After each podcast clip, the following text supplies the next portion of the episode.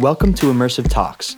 This is Palmer Foot from Bigfoot Music and Sound hosting episodes with Jump Into the Light around the connection between immersive technologies and the human condition. Mihao and Royal from Jump help produce this podcast and find incredible guests to be interviewed. I'm a commercial and freelance music producer, and ever since experiencing a meditation garden in VR, my worldview changed. I'm interested in seeing how immersive technology influences traditional concepts of community building and idea proliferation. Today's episode, I got a chance to speak with Philip Baldwin, an associate professor in media arts at Stony Brook. He brought a computer into Jump and told us that a student made it. The computer itself is about the size of a phone and uses Watson to answer tough emotional questions fed by code. Philip prints these AI conversations with help from his students and others in a quarterly publication called Turing Test. I'm going to read a brief quote from Marshall McLuhan's Understanding Media. In the mechanical age now receding, many actions could be taken without too much concern. Today, the action and the reaction occur almost at the same time. We actually live mythically and integrally, as it were, but we continue to think in the old fragmented space and time patterns of the pre electric age. Please enjoy this episode and let us know in the comments if you'd like to get some bonus material from this or other episodes. Philip Baldwin, welcome to Jump Into the Light. Thank you. A little bit of background on yourself and, and where you come from. Very cool. Um, I uh, am a associate professor at Stony Brook in art and technology.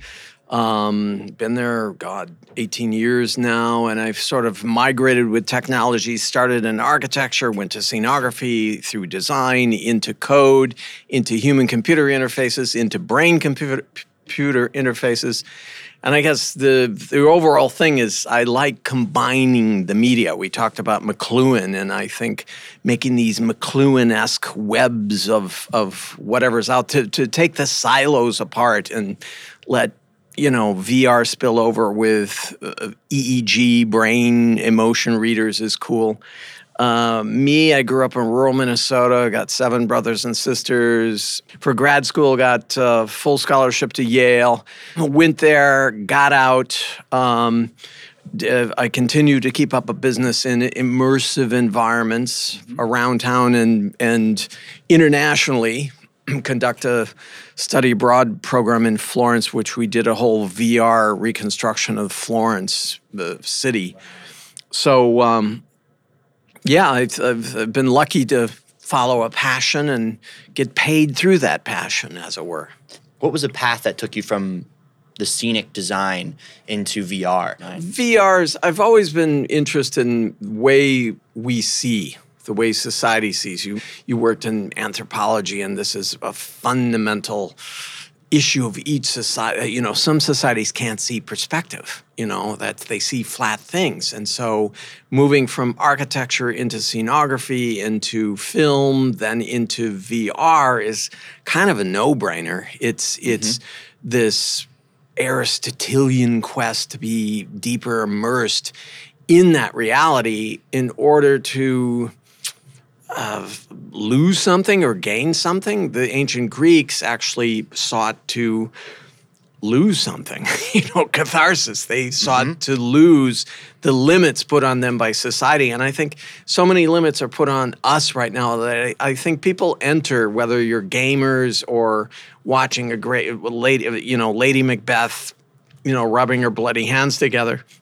We're looking to lose ourselves you know, have the catharsis, and then later we can gain it, gain something on an intellectual level. But I think the losing is is the amount of limits and repressions put on the individual in the in the time. So this is this has been a function of narratives and storytellings for for five thousand years or longer. How do you find that storytelling changes with different types of media? Well, VR has been around since the 19th century, really. Right. And in World War II, they put these things on guys and spin them around in mock fighter planes and get them all dizzy and say, okay, you're ready to go shoot down a Messerschmitt. And the guy would say, no, no, no, I'm not. You know, what are you, what are you talking about? You know, mm-hmm. and it's crude. And then Jaron Lanier and crew in the 80s and 90s came close, but they didn't have the processing speeds which we have now, right. then the game changer ironically, I don't know why these perhaps the military had it 10 years before this.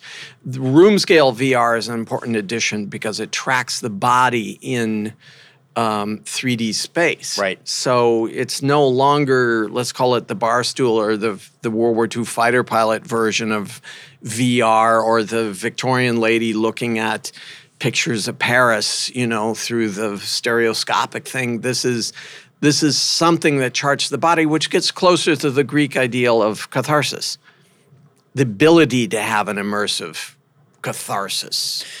In class, what readings do you first give students to open their minds a little bit to where where you're coming from and where the class will take them? But we came up here to jump into the light, meow, and their script was ancient. It's Prometheus Bound by Aeschylus old ass script. Mm-hmm. And then I'll try and choose a non Western script. We had a bunch of Rumi scripts on like the nature of reality. We had the Monkey King from China. And I try a bunch of these non Western scripts mm-hmm. just to F it up a bit, just like make young people say, you know, this dream world humans talk about is nothing new.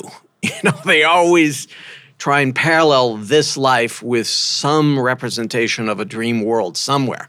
So Prometheus Bound is about technology.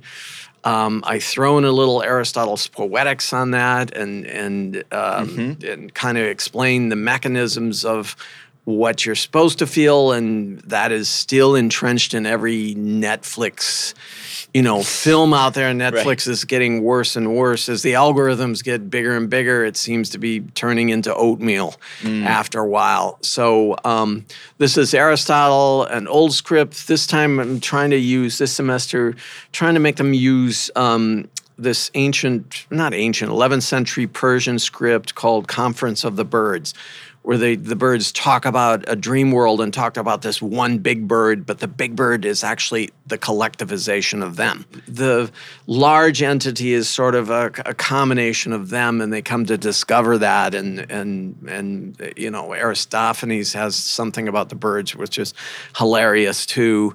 Right. Um, but I, I try and throw in an ancient script, you know, Gilgamesh, whatever, and say, listen, kids, eh, nothing's new. And that's the beauty of it that we're going back on familiar country, a familiar way of looking at um, uh, paradigm shifts. Mm-hmm. You know, mm-hmm. this is this is probably don't want to sound chauvinistic, but this is one of the the most challenged generations ever for the fate of humanity. We have a convergence of AI, mm-hmm. which I brought in today, an AI device that takes particles of Watson. We typed in a suicide note into it, a, a, a love letter, breakup letter, mm-hmm. taxi cab seduction, a, a note from um, a mall to a mother that her child, child was lost in the mall, and these really dire situation. We plug it into Watson and see how Watson deals with these very human situations. I read this up in front of the class, and jaws were dropping when I'm going to swear online here. The the the machine in the love letter, the breakup letter, she called me a fucking asshole. It was totally randomized, but but there was kind of a liaison of, of sort of a scanning of words, picking out the best words through voice recognition and so forth. And it was like Siri or Alexa on steroids. Right. So we in front of us here we have a a little screen, and on the back we have a chip, um, which looks like a little badass computer and it's got some plugs and it's got some ethernet.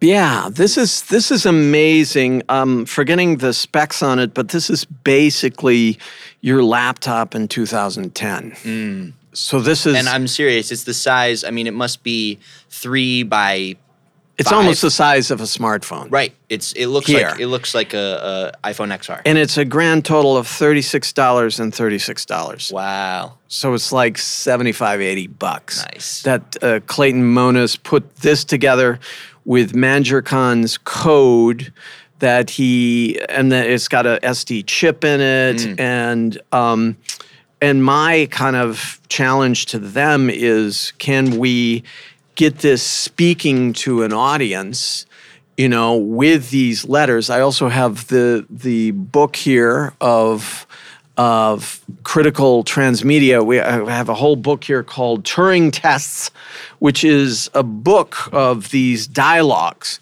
So uh, put this dialogue in the form of he, she. So there's interlocutors, and they're in some sort of conflict with each other.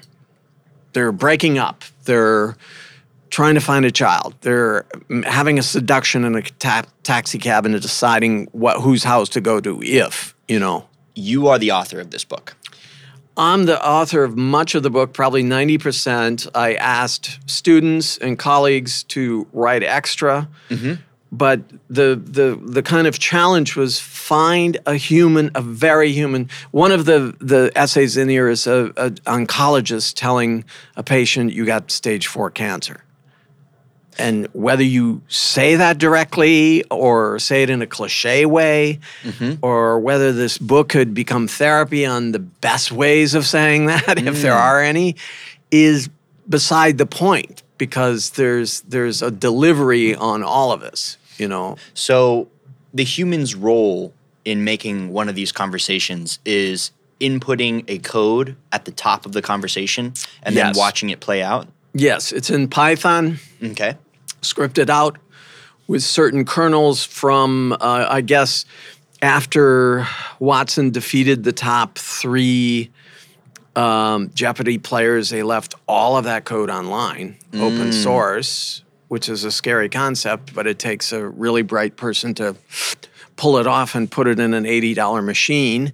I would love to have this invite actors and improv people in and say, you know, here's your script, move in a nonlinear way, move through this thing and um, uh, uh, uh, come out and see if we, the audience, can tell. Like the book is entitled Turing Test, Right. Whether there's a machine behind that curtain or a human. Are you coming out with four of these a year? I write this as a quarterly on basically on technology and emotions. This is the focus of um, critical transmedia, and I think you know I ask my students to write. There's a student essay on finance and AI in here. Is that Wall Street is the original sort of big beast, you know, the the financial AI. Uh, one issue was on the future of the campus as a cognitive device. Right. Um, my I'm a second generation. My dad designed college campuses, and here I am trying to pull them apart. But you know, here's a f- really fun and scary fact. Uh, Barack Obama just paid off his student loans one year before he became president. And then we have 80% of the other students who will never pay it off. And I'm a, prof- uh, you know, my day job's a professor. My night job, I work on wonderful projects around town and internationally, Korea, Singapore, uh, Rome. I work a lot. But it's it's shocking that these entitlements, especially entitlement for a thirst for knowledge, you got a 70K price tag on it. Not worth it absolutely not worth it for a thirst, a curiosity to stay in the knowledge economy and and pay for a campus. So my students actually worked. Most of these were medical students or pre med students. Oh, cool. Worked on the concept of um, can VR or other immersive forms deliver a cognitive space that m- would make people get rid of the campus? How how would you see the future of technology if you could wave a magic wand and you could see a future of technology, um, a futuristic type classroom, if that is even a thing? I, th- I think we have to we have to go there. It's just a 200k in debt for an undergrad education, and you're a barista in Brooklyn. It ain't gonna fly. It ain't gonna fly. I mean, Stony. I mean, hats off to Stony's uh, ratings. Came. I'm not. You know, I'm not a real company man, but I'll plug Stony here. Um, has gone way up because it's 7K a semester for a quality research university setting. But here's an interesting fact, and I read um, Doug Rushkoff's book called Team Human of late. I don't know if you've just read that. Interesting fact uh, plants bind energy, animals bind space, humans bind time. We are a time binding animal. if it weren't for literacy and writing, and now VR and electronic, and this is the essence of what I mean. I think McLuhan was onto this, Right. Certainly with his predecessor Innis, Mm-hmm. talking about binding time through Canada with the rails and so forth. The idea of literacy. There's no real accident that literacy kind of emerged during agricultural revolution.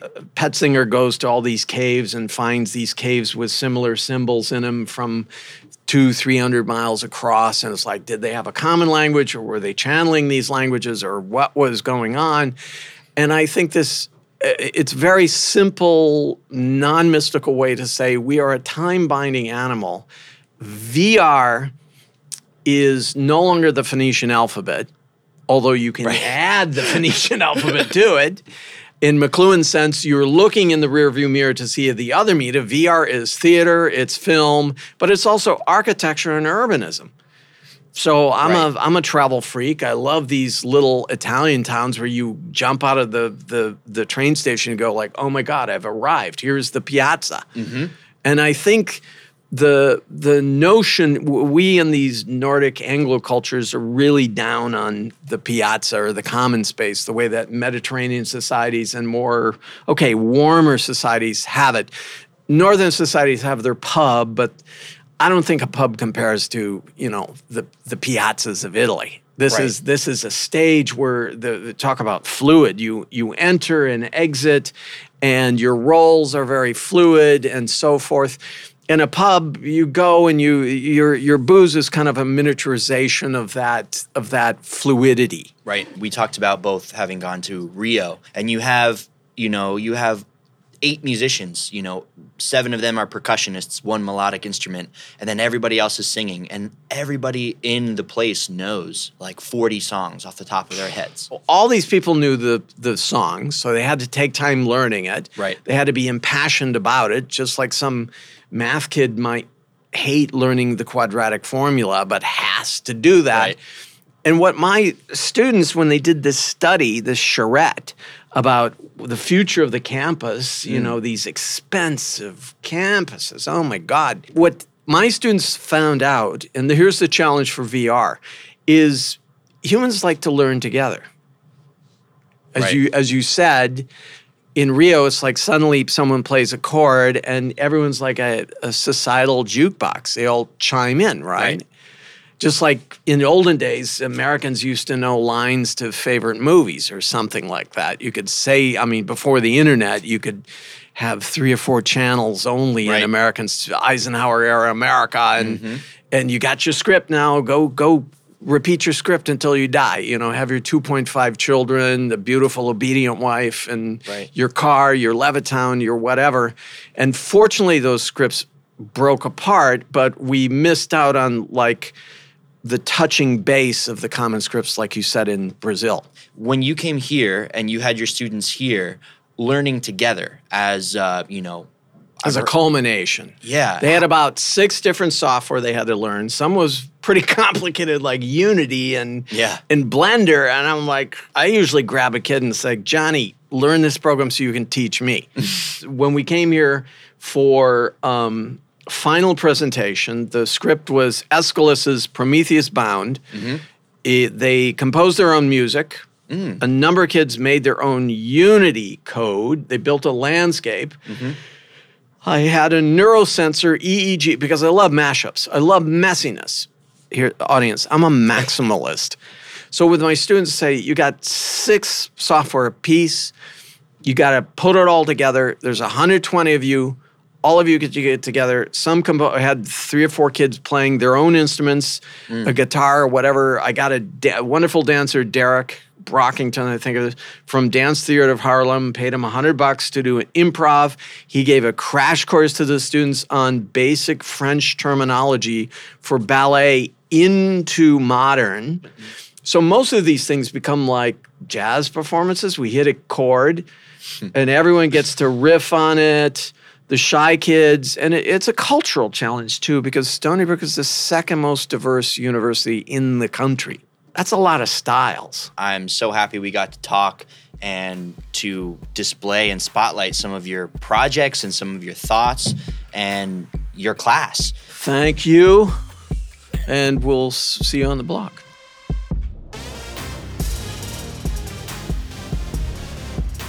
Brought to you by Bigfoot Music and Sound and Jump Into the Light. If you want to reach out to Bigfoot for commercial music interests and post production needs, including podcasts, original music and sound, sound design, and much more, contact yo at bigfoote.com. If you're interested in developing your VR and AR content, contact hello at jumpintothelight.nyc.